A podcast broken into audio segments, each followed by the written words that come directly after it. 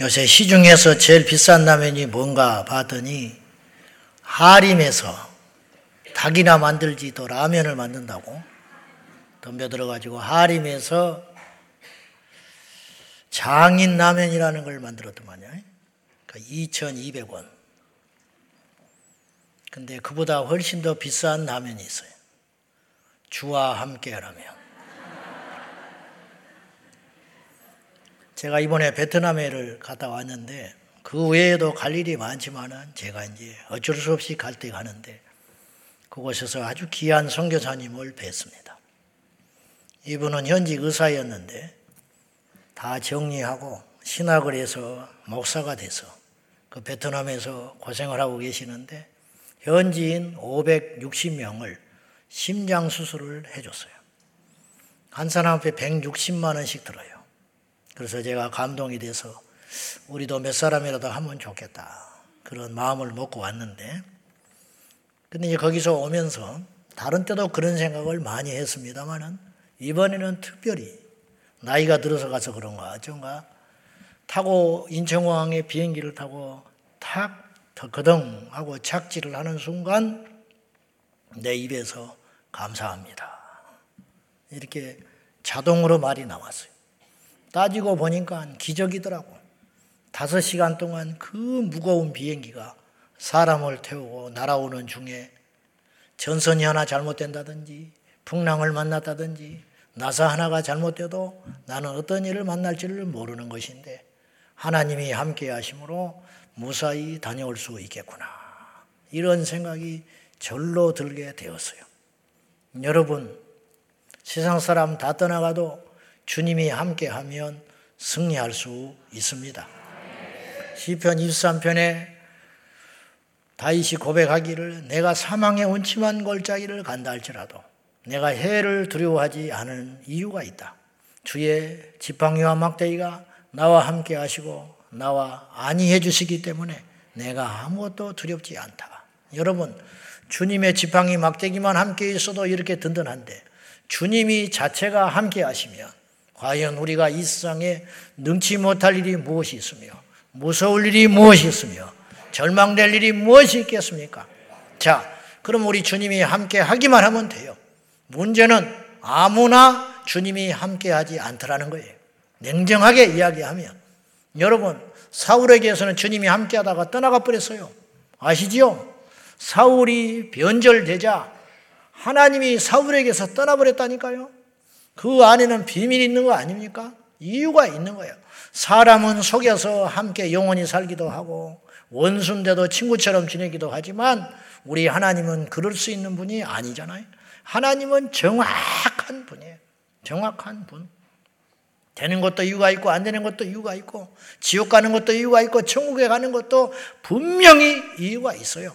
하나님은 정확 무하시기 때문에 근데 그 하나님께서 우리와 함께 하시기만 하면 되는데 함께 하시는 절대 비결이 어디에 있냐 이 말이에요. 능력? 천만에. 하나님이 함께 하면 능력이 나타나는 것이지 능력이 있다고 하나님이 함께 하지 않아요. 지혜? 천만에. 하나님이 함께 하시면 지혜의 영이 임하셔서 지혜가 생길지는 모르나 지혜롭다고 하나님이 함께 하지 않아요. 그럼 무엇이 있을 때? 오직 한 가지. 거룩할 때. 내가 거룩하니 너희도 거룩하라. 이 말은 여러 가지 의미가 있다 했어요. 내, 너희가 내 음성을 듣고자 하거든. 나와 대화하기를 원하거든. 내 수준에, 내 레벨에 맞추려면 다른 거 필요 없다. 네가 무슨 자격과 무슨 힘이 있어서 감히 창조주 하나님이 나를 대할 수 있겠냐? 한 가지만 있으면 된다. 가난해도 좋다. 무지해도 좋다. 연약해도 좋다. 한 가지만 지키면 내가 너와 영원히 함께 한다. 그게 무엇이냐? 거룩하라. 오늘 장세기 39장은 우리가 잘 아는 이야기입니다. 영화를 만들면 아주 쉽게 만들 수 있는 드라마틱한 주인공 요셉이 나와요. 요셉의 유혹과 이 유혹받을 때 어떻게 행동했는가 등등의 이야기가 이렇게 스토리로 펼쳐지고 있는데 이 장세기 39장 요셉의 인생을 간통하는 핵심 키워드가 있어요. 오늘 본문에 그런 말이 없지만 우리가 알 수 있는 단어, 거룩. 요셉의 거룩과 승리. 이것이 바로 창세기 39장을 장식하고 있는 이야기다. 이런 뜻입니다. 자, 삼손은요, 하나님이 쓰시기에 아주 좋은 하드웨어를 갖고 태어났어요. 그는 황후장사는 상자도 안 될 만큼 엄청난 계력의 사나이였어요. 그는 바라지도 않았지만 부모로부터 선대로부터 일찍이 나시딘으로 택정을 받아가지고 인류 역사상 솔로몬은 지혜를 갖고 태어났고 그 다음에 삼손은 힘을 갖고 태어난 정말 부러운 인물들이에요. 근데 그들의 마지막은 사실은 아름답지 못했어요. 그 이유가 뭐냐? 거룩하지 못했기 때문이에요. 삼손은 블레셋 사람 3천 명을 나귀 턱뼈 하나로 무기 삼아 가지고 도륙했던 인물이에요. 그는 사자, 사자 입을 산채로 찢어버린 사람. 그는 여우 300마리를 잡아가지고 수천 명이 덤벼들어도 여우 300마리 못 잡아요. 날고 뛰는 여우를 잡아다가 얼마나 빠르고 얼마나 힘이 좋은지 혼자 힘으로 여우 300마리를 잡아가지고 두 마리씩 꼬리를 묶어가지고 회를 달아가지고 불을 질러버린 사람이 이게 이런 인물이 삼손이라. 이런 사람을 누가 따라갈 수 있겠어요?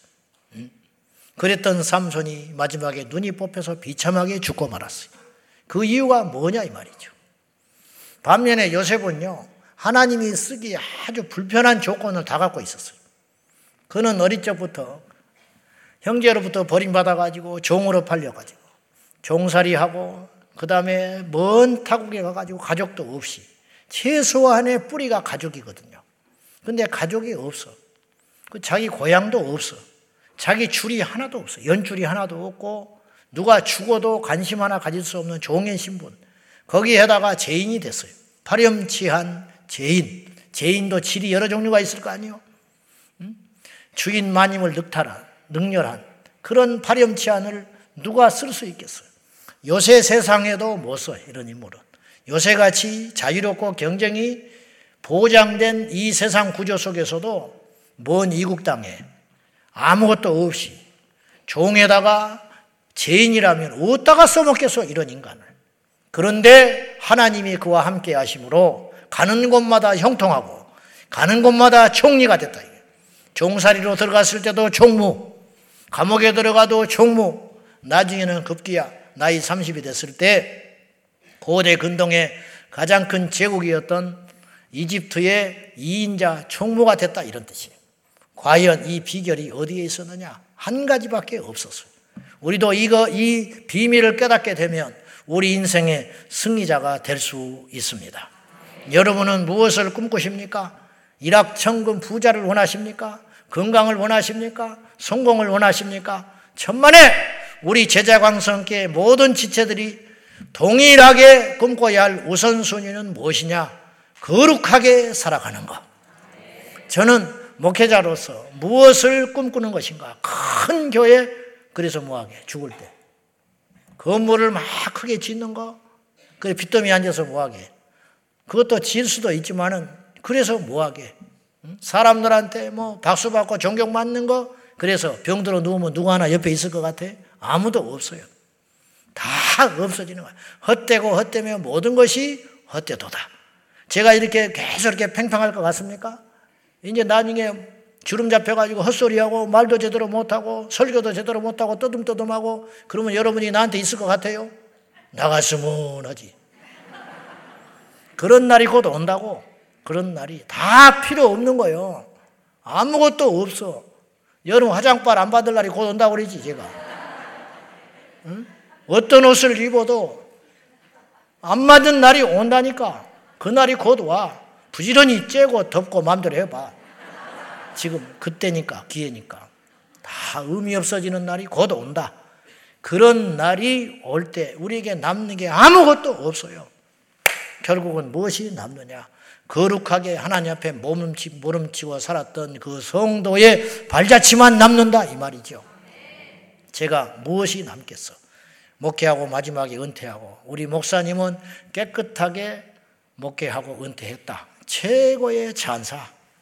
그걸로 끝이야. 그것만 남는다 이 말이에요. 그것이 우리의 힘이라 이런 뜻이에요. 요셉이 그걸 가졌다 이런 뜻이에요. 요셉의 거룩한 인생을 통해서 요셉의 생애를 간통하는 거룩의 핵심, 거룩의 가치, 거룩의 능력, 이것을 통해서 우리에게 주는 교훈이 무엇인가? 첫째, 거룩함을 파괴하는 것은 사람이 아닌 하나님께 범죄함이라는 사실을 요셉은 우리에게 가르쳐 주고 있습니다. 장세기 39장 9절 다 같이 시작. 주인이 아무것도 내게 금하지 아니하였어도 금한 것은 당신뿐이니 당신은 그의 아내입니다. 그런즉 내가 어찌 큰 악을 행하여 하나님께 죄를 지으리까? 요셉은 깊은 영적 성찰을 했어요. 이 말은 어떤 맞는 말 같지만 모순점이 있어요.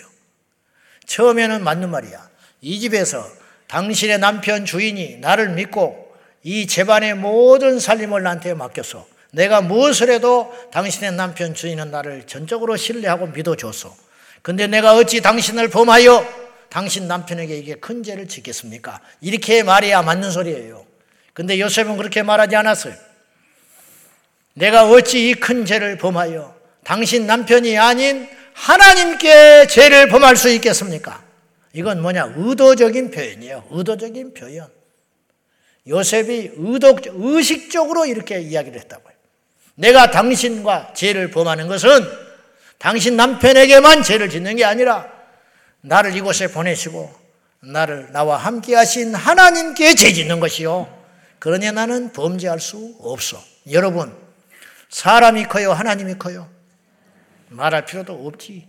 그러니 우리는 하나님께 범죄하지 않기 위해서 몸부림을 쳐야 된다 이런 뜻이에요. 마태복음 25장에 보면 우리 주님께서 마지막 심판할 때에 냉수를 대접한 소자에게 냉수 대접하고 나그네에게 대접하고 헐벗은 자에게 옷을 대접한 자에게 주님이 칭찬하는 장면이 나와요. 이 사람이 어안이 벙벙한 거야. 내가 언제 예수님께 냉수를 줬습니까? 내가 언제 예수님께 옷을 벗어 줬습니까? 가난한 그들에게 한 것이고 내게 한 것이다. 거꾸로 말할까요? 주님이 또 거꾸로도 말했어. 그들을 무시하고 그들을 박대한 것이고 나를 무시하고 부대접한 것과 같다. 여러분, 내 앞에 있는 이 사람에게 정결하게 하는 것이 하나님께 정결하게 하는 것이고 내 앞에 있는 이 사람에게 거짓말하는 것이 하나님께 거짓말하는 것이고 내 앞에 있는 이 사람에게 함부로 하는 것이 하나님께 함부로 한다는 사실을 기억해야 하는 것입니다. 요셉은 그 옛날 이 놀라운 비밀을 깨닫고 내 하는 모든 것들과 나의 마음을 들여다보시는 하나님 앞에 두 눈을 부릅뜨고 나를 쳐다보시는 앞에 이 여인이 이렇게 말했거든요. 주인 마님이 여기 아무도 없다. 그랬어요. 여기 아무도 없다 하면서 육탄 공세할 때 요셉은 그렇지 않다는 거야. 하나님이 다 보고 있다. 어찌 그렇게 생각하는가? 그리고 하나님께 나는 죄질 수 없다. 그리고는 옷을 벗어 던져버리고 도망가고 말았어요.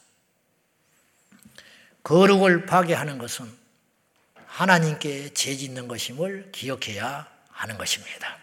두 번째, 거룩함을 지키는 데에는 어떤 핑계도 통할 수 없다. 이걸 우리에게 가르쳐 줘요. 우리는 곧잘 어쩔 수 없다라는 말을 입에 달고 살아. 어쩔 수 없이 늦었다. 어쩔 수 없이 못했다. 어쩔 수 없이 어? 못 간다. 이런 소리를 수없이 해요. 힘이 없었다는 둥, 상황이 그럴 수밖에 없었다는 둥, 너라도 그랬을 거라는 둥, 심지어는 하나님도 팔아. 하나님도 이해할 거래.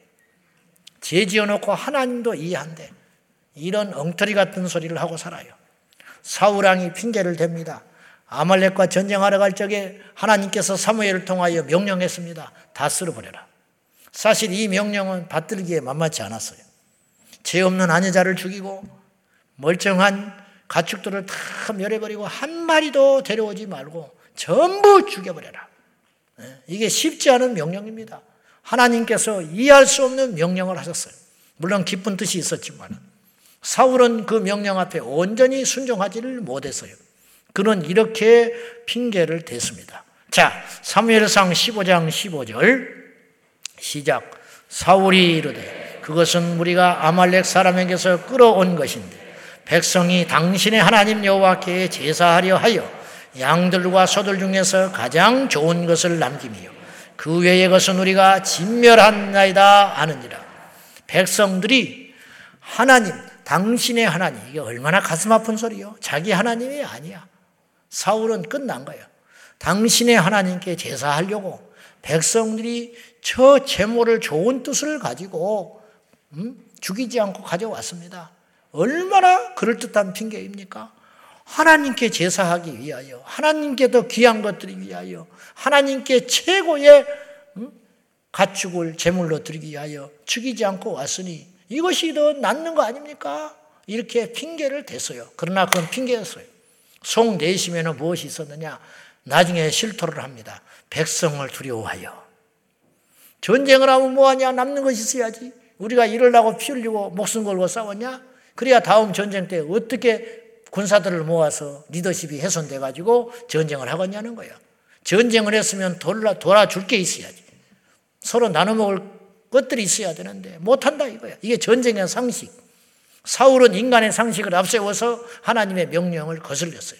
근데 그 명령을 거슬리면서 하는 핑계가 무엇이냐면 백성들이 하나님께 제사하기 위해서 이왕이면 좋지 않소. 하나님께도 귀한 거 드리고 백성들도 제사 드리고 이왕이면 좋소. 좋지 않습니까? 여러분, 우리도 얼마든지 이런 자기 합리화를 할 수 있어요. 그러나 이것이 하나님 앞에 진노를 사게 되는 일이었다는 거예요. 요셉이 핑계를 대려면 얼마든지 될 수 있어요. 내가 힘이 있습니까? 주인마님이 덮치는 내가 무슨 수로 감당을 합니까? 그렇게 얼마든지 이야기할 수 있어요. 항변할 수 있어요. 내가 원한 것이 아닙니다. 하루 이틀도 아니고 내가 어떻게 합니까? 얼마든지 그렇게 말을 할 수 있어요. 우리나라 속담에 이런 말이 있어요. 사흘 굶어서 남의 집 담 안 넘어가는 놈 없다. 사흘 굶으면 담 넘어가도 된다 이 말이에요. 그럴 수밖에 없다라는 거예요. 이건 완전히 비성경적인 속담이라는 거예요. 성경은 이렇게 말할 수 있어요. 3일을 굶고 5일을 굶고 굶어 죽더라도 담 넘어가면 안 된다.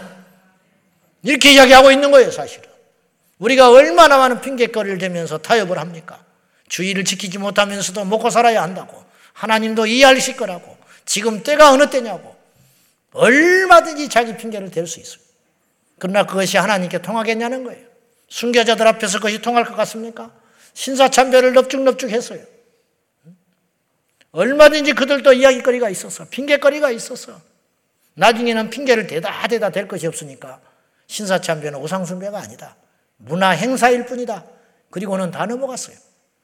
손양원 목사님이 순교하실 적에 여수 애양원에 계실 적에 6.25 동란 때 계력, 계력원들이 밀려와가지고 목사님 바로 죽는 거예요. 성도들이 돈을 걷어가지고 배를 만들어가지고 목사님 피하십시오. 일단 피하고 봅시다. 목사님이 살아야 나 환자들도 섬기고 나중에 목회하시고 영원 살릴 것 아닙니까? 그렇게 설득을 했습니다. 그러자 손양호 목사님이 단언코 거부했습니다. 그리고 성전을 지키다가 총에 맞아 순교했어요. 제가 그 일화를 듣고 이런 생각을 했어. 나라면 어떻게 할 건가? 나는 배 타고 갑니다. 그럴까요? 닥쳐봐야 알지. 여러분, 얼마나 그럴듯합니까? 성도들이 저한테 이렇게 이야기해요. 목사님, 앞길이 창창합니다. 잠시 피합시다. 뭐 우상 숭배한 것도 아니고, 죄 짓는 것도 아니고, 뭐가 죄예요? 남, 나를 죽이러 오는데 성전이야. 파괴되더라도 다시 지으면 되니까.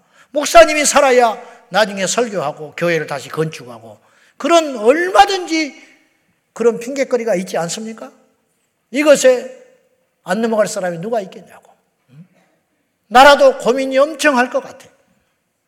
그런데 손양호 목사님은 그 자리에서 성전을 지키다가 순교하고 돌아가셨다는 거예요. 과연 우리에게 뭘 말하느냐 이 말이에요. 핑계대지 마세요. 핑계대지 마라. 거룩함을 지키는 데 있어서는 어떤 핑계거리도 없다. 요셉은 다음을 생각하지 않았어요. 어쩌면 그 유혹을 받을 적에 요셉은 이렇게 생각했던 것 같아. 오늘 죽자. 내가 하나님께 범죄하고 더럽히느니 오늘 죽고 끝내자. 다음을 생각했다면 요셉은 일단 위기를 모면하려는 그런 생각을 했을지 몰라. 도저히 내 힘으로 어찌할 수 없구나. 일단 살고 봐야겠다. 일단 비밀을 지키면 되니까. 이게 수치스러운 일이니까 이 사람하고 나하고 말만 응? 봉해버리면 비밀이 지켜질 것 아니냐. 이 고비를 일단 넘기고 나중에 내가 다른 곳으로 이사를 가든지 다른 사람이 종로를 하든지 도망을 하든지 해야지 일단 내가 살고 봐야겠다. 그러나 요셉은 그런 핑계와 여지를 스스로 끊어버리고 말았다는 거예요. 자기가 도망가면 어떤 미래가 펼쳐질 걸 아는 거야. 이 여자가 얼마나 표독스러운 여인인지, 어떤 거짓말로 자기의 인생을 망칠 줄 알지만 요셉은 거기서 죽을지언정 자기가 더럽히지 않으리라 결단해버렸다 이런 말이에요. 이것이 거룩의 어떤 핑계도 될 수 없다라는 뜻입니다. 부끄라파에 가면 하얀 담비가 있대. 이 하얀 담비가 이 털이 귀하기로 유명하니까 사냥꾼들의 표적이 되는 거예요. 이 담비는 천성이 자기 하얀 털에 오물이 묻는 걸 절대로 못 견딘다는 거예요. 그래서 이 사냥꾼들이 잔인하게 어떻게 포획을 하냐면 밤에 돌아다니고 낮에 굴 속에 깊이 들어가 있으면 잡아낼 수가 없으니까 사냥꾼들이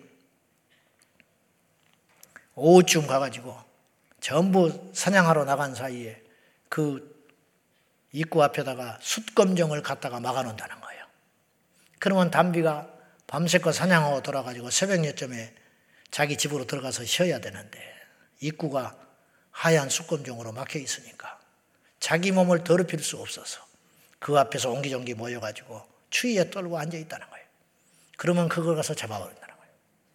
담비도 자기 몸을 더럽히느니 사냥꾼의 밥이 되겠다고 결정을 하는데 하나님의 거룩한 성도요 자녀된 우리들이 거룩함을 지켜내는 데 있어서 어떤 핑계가 통할 수 있겠냐 그런 뜻입니다. 성경은 이야기합니다. 손이 범죄하거든 잘라버려라. 얼마나 불편해요. 손 없이 어떻게 삽니까? 눈알이 범죄하거든 눈알을 찍어서 빼버려라. 안 보고 어떻게 삽니까? 네 발이 범죄하거든 잘라버려라. 쩔뚝발이로 천국 가는 것이 낫지. 사지 멀쩡해서 지옥 가는 것보다는 낫지 않냐. 이렇게 이야기하는 거예요. 죄를 그렇게 무섭게 다루라고 성경은 우리에게 경고하고 있습니다. 지금까지 우리 생애가 어땠는지 주님만 아십니다. 저 역시도 마찬가지입니다. 죄인중의 개수와 같은 우리들입니다. 그러나 이제부터 우리가 하나님 앞에 어떤 핑계도 대지 말고 어떤 타협도 하지 말고 거룩한 인생을 지금부터 살아가리라. 결단하는 저와 여러분이 되시기를 예수님의 이름으로 축복합니다. 마지막 요셉의 승리의 근원이었던 거룩함은 어떤 도구나 성공의 발판이나 혹은 하나님의 축복의 도구가 아니라 거룩함 그것 자체가 바로 지켜야 할 본질임을 우리에게 제시하고 있어요. 다시 말해서 거룩해서 요셉은 복을 받은 것은 결과적으로 맞지만 요셉은 총리가 되기 위해서 거룩했던 사람이 아니에요. 다음이 없었다니까 요셉은 그냥 거룩하려고 했던 거예요. 그냥 하나님께 정결하고 싶었던 것 뿐이에요.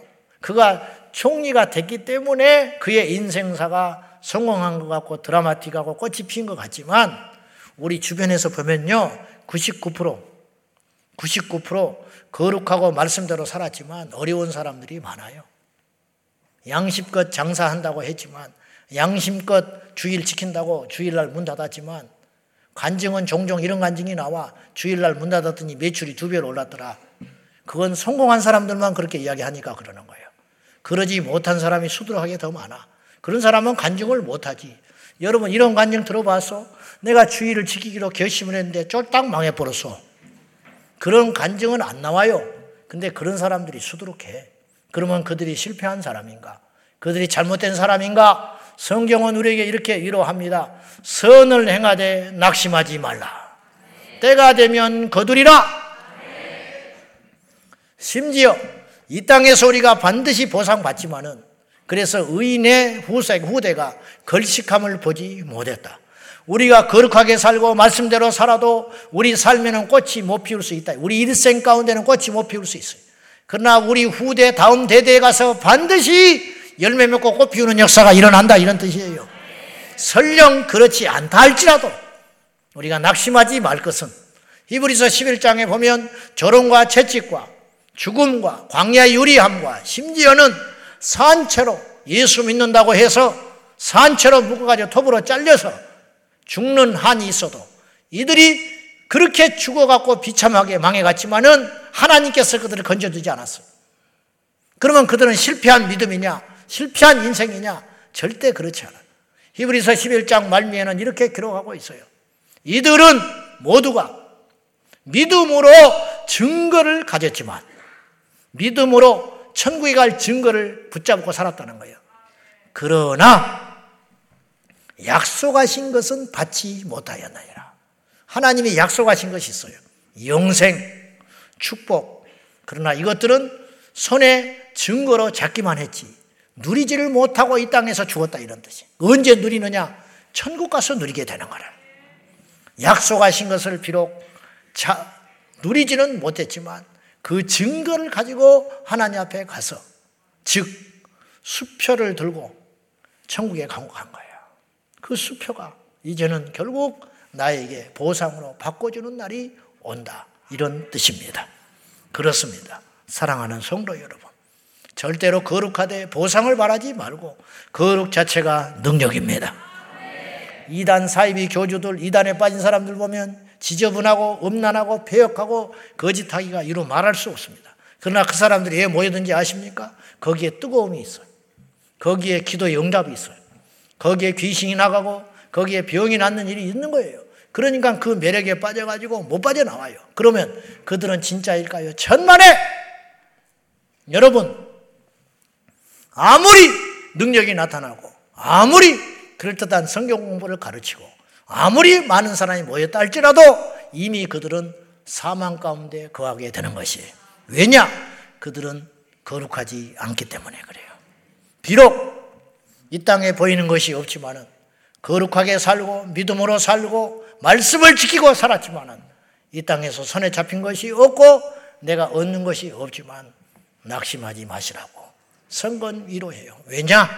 그것 자체가 축복이니까. 그것 자체가 능력이니까. 기억하십시오. 거룩해서 복 받는 게 아니에요. 거룩함 자체가 복이다. 하나님이 복이지. 하나님 믿어서 복 받는 게 아니라 하나님 자체가 복이다. 시편 13편 마지막 절에 하나님을 가까이 함이 내게 복이라. 하나님을 가까이 하는 것 자체가 복인 것이지. 하나님을 가까이 해서 병이 낫고 하나님을 가까이 해서 문제가 해결되는 게 아니라 베드로는 하나님을 가까이 해서 순교했어요. 열두 제자들은 주님을 가까이 해서 그들의 인생이 고난과 십자가의 길을 걸어가야 했지만 그들은 결국 복된 삶을 산 것과 마찬가지다. 그런 뜻입니다. 여러분, 우리에게 있는 자산은 오직 거룩밖에 없어요. 저에게도 거룩밖에 없습니다. 저는 지식도 없고 재산도 없고 힘도 없는 목사입니다. 많이 배우지도 못했습니다. 영어도 하나도 못해요. 오늘 오후에 온다는데 그래가지고 새벽에 일어나가지고 nice meet you welcome 이 짓을 하고 있으니 집사람이 옆에서 한심하게 쳐다보면서 하지 마라. 어차피 못 알아듣는다는 거예요. 발음이 엉망이라 못 알아들으니까 nice meet you 하지 말고 안녕하십니까? 반갑습니다. 이렇게 하라는 거예요. 그래서 순종하는 의미로 오늘 그냥 한국말로 하려고. 반갑습니다. 알아듣든 뭐라든 한국에 왔으니까 한국말 해야지. 그 사람이 한국말 안 배운 것이 잘못 아니요? 아무것도 없어요. 여러분, 못 배운 것이 부끄러운 게 아니에요. 못 가진 것이 부끄러운 게 아니에요. 가문이 못난 것이 부끄러운 게 아니에요. 더러운 것이 부끄러운 거예요. 우리가 오직 하나님 앞에 하나, 자랑까지도 아니지만은 하나 내세울 수 있는 절대의 무기가 있다면 항상 거룩하라. 고난 중에서도 거룩해라. 높이 올라도 거룩해라. 누구와 만나든 거룩해라. 어디 가든 거룩해라. 그리하면 하나님께서 너와 함께 하시리라. 기도하겠습니다. 하나님 아버지, 우리가 거룩해도 돌아오는 보상은 어떤 것도 없을 수 있습니다. 그러나 그것 자체가 복인 줄로 믿습니다. 주여 이 시간을 기점으로 우리 제자강성교회 모든 지체들이 주님 안에서 더욱 거룩하리라 결단하게 하여 주옵소서. 예수님의 이름으로 기도 올리옵나이다. 아멘.